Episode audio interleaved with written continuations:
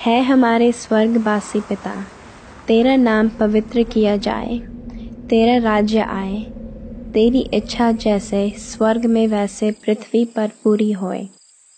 हमारे दिन भर की रोटी आज हमें दें, और जैसे हम अपने ऋणियों को क्षमा करते हैं, वैसे हमारे ऋणियों को क्षमा कर, और हमें परीक्षा में मत डाल, परंतु दुष्ट से बचा, क्योंकि राज्य और पराक्रम और महिमा सदा तेरी है।